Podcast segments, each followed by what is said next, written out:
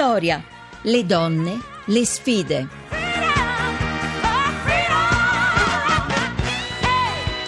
Seconda parte di Vittoria, allora anche questo primo maggio siamo in collegamento con la redazione di Io Donna, il settimanale delle donne del Corriere della Sera e naturalmente c'è con noi la direttrice Diamante D'Alessio. Buonasera, buon primo maggio. Buon primo maggio a te. E naturalmente vogliamo parlare di lavoro, vogliamo parlare soprattutto di lavoro e famiglia, di carriere e famiglia, di come conciliare queste due eh, entità fondamentali nella vita di una donna. Sì, mi sembra proprio il giorno perfetto per raccontarvi un progetto al quale teniamo molto noi di Odonna e anche il Corriere della Sera lo sta molto appoggiando, che ha un titolo molto chiaro, Moms Don't Quit, le mamme non si dimettono le mamme non si possono dimettere e non vogliono dimettersi. Questo perché mh, gira attorno a, una, a, un video molto molto provocatorio che quando l'ho visto la prima volta mi ha veramente quasi commosso quando eh, questo gruppo ci ha proposto di sostenere questa campagna, eh, ci ha portato a vedere questo video e davvero è un video che dà un pugno allo stomaco perché immaginati una mamma che legge una lettera di dimissioni dal ruolo di mamma e dice testualmente non posso più essere la tua mamma, devo smettere perché ho bisogno di lavorare e una donna che lavora non può essere mamma. Immaginati poi le reazioni dei bambini che guardano sconcertati, rabbiosi, eh, indifesi le loro mamme che si dimettono dal ruolo di mamma. Ecco, è una provocazione fortissima proprio per dire che nel paese dove eh, le dimissioni in bianco sono quasi la norma praticamente, dove una donna su cinque lascia il lavoro dopo la maternità, c'è bisogno ancora di sostenere campagne di questo genere che sembrano essere lunari, perché ovviamente una mamma come fa a dimettersi dal ruolo di, di, di, di madre? E allora abbiamo deciso che eh, con l'hashtag eh, Moms Don't Quit sui nostri siti, sul sito del Corriere, sul sito di Odonna, su tutti i nostri social, chiediamo ai lettori e alle lettrici di firmare questa petizione ai presidenti di Camera e Senato per chiedere proprio un tavolo di lavoro, Ministero del Lavoro, quello delle pari opportunità, proprio per aiutare le donne a lavorare, che sembra un ossimoro. No, invece è una cosa giusta quella che dice aiutarle a lavorare. Noi in Italia siamo ancora in una percentuale di donne che lavorano che è inferiore al 50%, fermo restando che invece, secondo le indicazioni europee, nel 2020 dovevamo arrivare ben più su. Ora eh, sappiamo perfettamente che tra l'altro questo si significa eh, non solo no, i licenziamenti in bianco in caso di maternità di cui tu parlavi, significa anche carriere penalizzate nel momento in cui le donne sono comunque nel mondo del lavoro, stipendi diversi, no? Il 20% in meno guadagnano le donne rispetto agli uomini in pari posizioni e tieni presente un altro dato, 800.000 donne si sono dovute dimettere, licenziare fra il 2014 e il 2015 perché hanno avuto un bambino, cioè, questo è tu capisci che poi è normale che questo sia un paese a bassissima natalità, ovviamente, perché se una donna deve scegliere se avere un figlio o lavorare, eh, è una scelta di Sofì proprio. Naturalmente, drammatica. gli ultimi dati Istat ci hanno visto con meno di 500 nuovi nati nel corso dell'anno scorso, quindi vuol dire che la natalità è proprio ai minimi storici. Mm, quello che noi abbiamo tante volte detto, anche proprio con Diamante d'Alessio, no? tutte le, le misure che sono necessarie per aumentare in qualche maniera questi punti di natalità, per aiutare le donne ad avere bambini e saper gestire la propria vita insieme con il proprio lavoro, quindi conciliare, come appunto dicevamo prima, eh, sono, sono, tante ma proprio molto poco attuate, no? Esatto, quindi c'è davvero il bisogno di firmare una petizione che non è solo simbolica e fattiva, oppure andare eh, sui nostri siti a postare video, a postare lettere eh, e sostenere una campagna che appunto ha un titolo bellissimo, Moms Don't Quit, le mamme non si dimettono, eh, che deve essere proprio un passaparola fortissimo e potente, proprio oggi che è il primo maggio, la festa del lavoro, deve essere proprio super appoggiato. Super appoggiato per le mamme, super appoggiato comunque per il lavoro di tutte le donne, mamme e non, è vero Diamante? Assolutamente, assolutamente, anche chi ha scelto di non avere figli. Naturalmente, grazie a Diamante D'Alessio. 17.41 è il momento prima di chiudere della visita di Maria Grazia Putini, naturalmente che ci apre una finestra sugli eventi, eventi interessanti quest'oggi, quest'oggi primo maggio, ma naturalmente anche con un occhio delle donne. Benvenuta.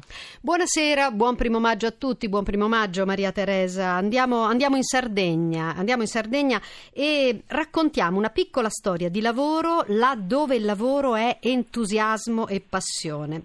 Infatti nella biblioteca di Ollolai c'è una bibliotecaria che si chiama Stefania Corona che una o due volte a settimana prende i libri e gira per il paese, va a leggerli ad alta voce agli abitanti del piccolo paese in provincia di Nuoro. Buonasera, buonasera Stefania.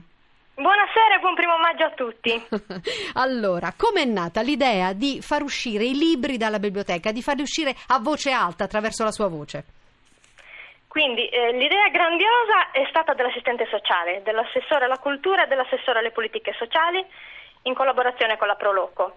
Quindi eh, nasce dal desiderio di avvicinare gli anziani del nostro piccolo paese alla biblioteca e quindi al mondo della lettura, eh, cercando di conciliare la cultura al sociale, utilizzando il libro come mezzo di interazione con l'anziano, di comunicazione, cercando di sconfiggere la solitudine. Lei è molto giovane, lo sentiamo anche dalla, dalla voce. In genere dai piccoli paesi del nostro, della nostra Italia i ragazzi vanno via. Lei invece è rimasta, perché? Sì, allora, beh, le circostanze della vita mi hanno praticamente sempre tenuta nel mio paese come una calamita, diciamo.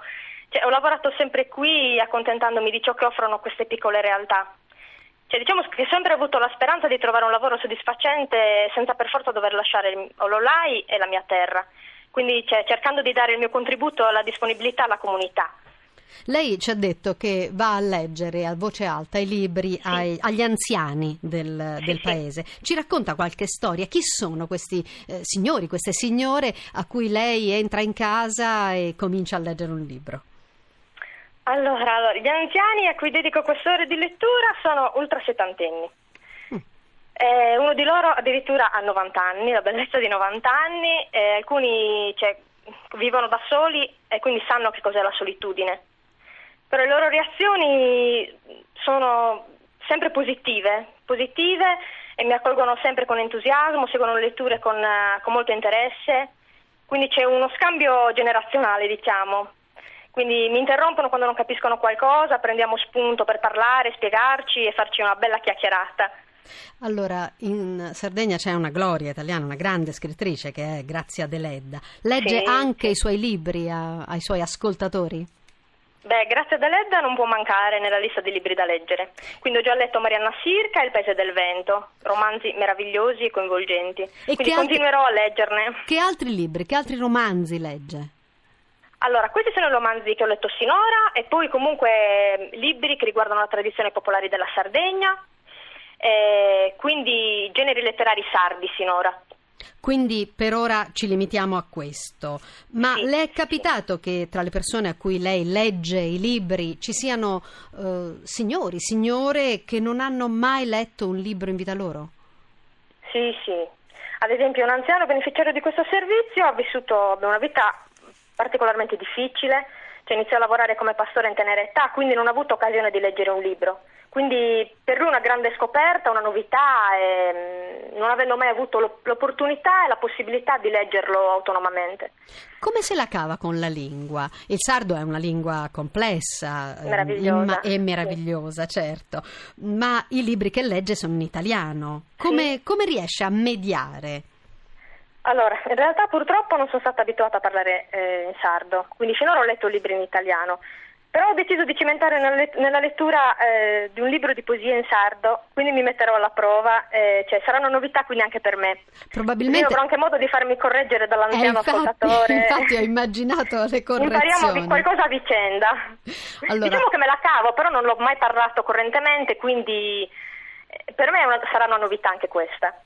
Che bella questa passione per il lavoro, ma il lavoro nella vostra biblioteca è vivacissimo, infatti ci sono anche ragazzi Sì. che devono fare i compiti, ci sono anche altre persone che vengono a trovarla in biblioteca. Chi sono? Ci racconta questo piccolo momento vitalissimo che è la biblioteca di Ollolai. Sì, allora, eh, la biblioteca è frequentata soprattutto da giovani, quindi vengono in biblioteca per fare i compiti, per scegliere i libri e anche come punto di ritrovo. Però so anche che la biblioteca mh, ha una, un'iscritta, cioè la più anziana eh, iscritta è una signora tedesca che vive là da tanti anni e so che legge parecchio. Mentre gli anziani, che sono la maggior parte degli abitanti del mio paese, non riescono a venirci vuoi per problemi di salute o per eh, mancanza di abitudine, poca propensione. Però qualche- qualcuno si riesce a, a far avvicinare, insomma. Perfetto, allora questa era Stefania Corona, bibliotecaria a Ollolai che va in giro a leggere ad alta voce ai suoi ascoltatori in questo piccolo paese della Sardegna. A te Maria Teresa. Che non è un lavoro, però visto che siamo in tema di lavoro, dato che oggi è primo maggio, insomma è comunque un'occupazione importante, piacevole ed utile. Allora siamo arrivati ai saluti, eh, vi ricordo che per intervenire potete scrivere a vittoria chiocciolarai.it per riascoltare la trasmissione in podcast, cercate vittoria.rai.it. Ora eh, vi ricordo ancora che Vittoria è a cura di Maria Teresa Lamberti, hanno lavorato alla puntata Laura Rizzo e Luca Torrisi in redazione. Per l'organizzazione Rita Mari, la regia di Massimo Quaglio, il tecnico Mario Vittorio Bulgherini. Vi aspetto naturalmente domani, sempre alle 17.05 dopo il giornale radio. Buona serata da Maria Teresa Lamberti, ancora buon primo maggio.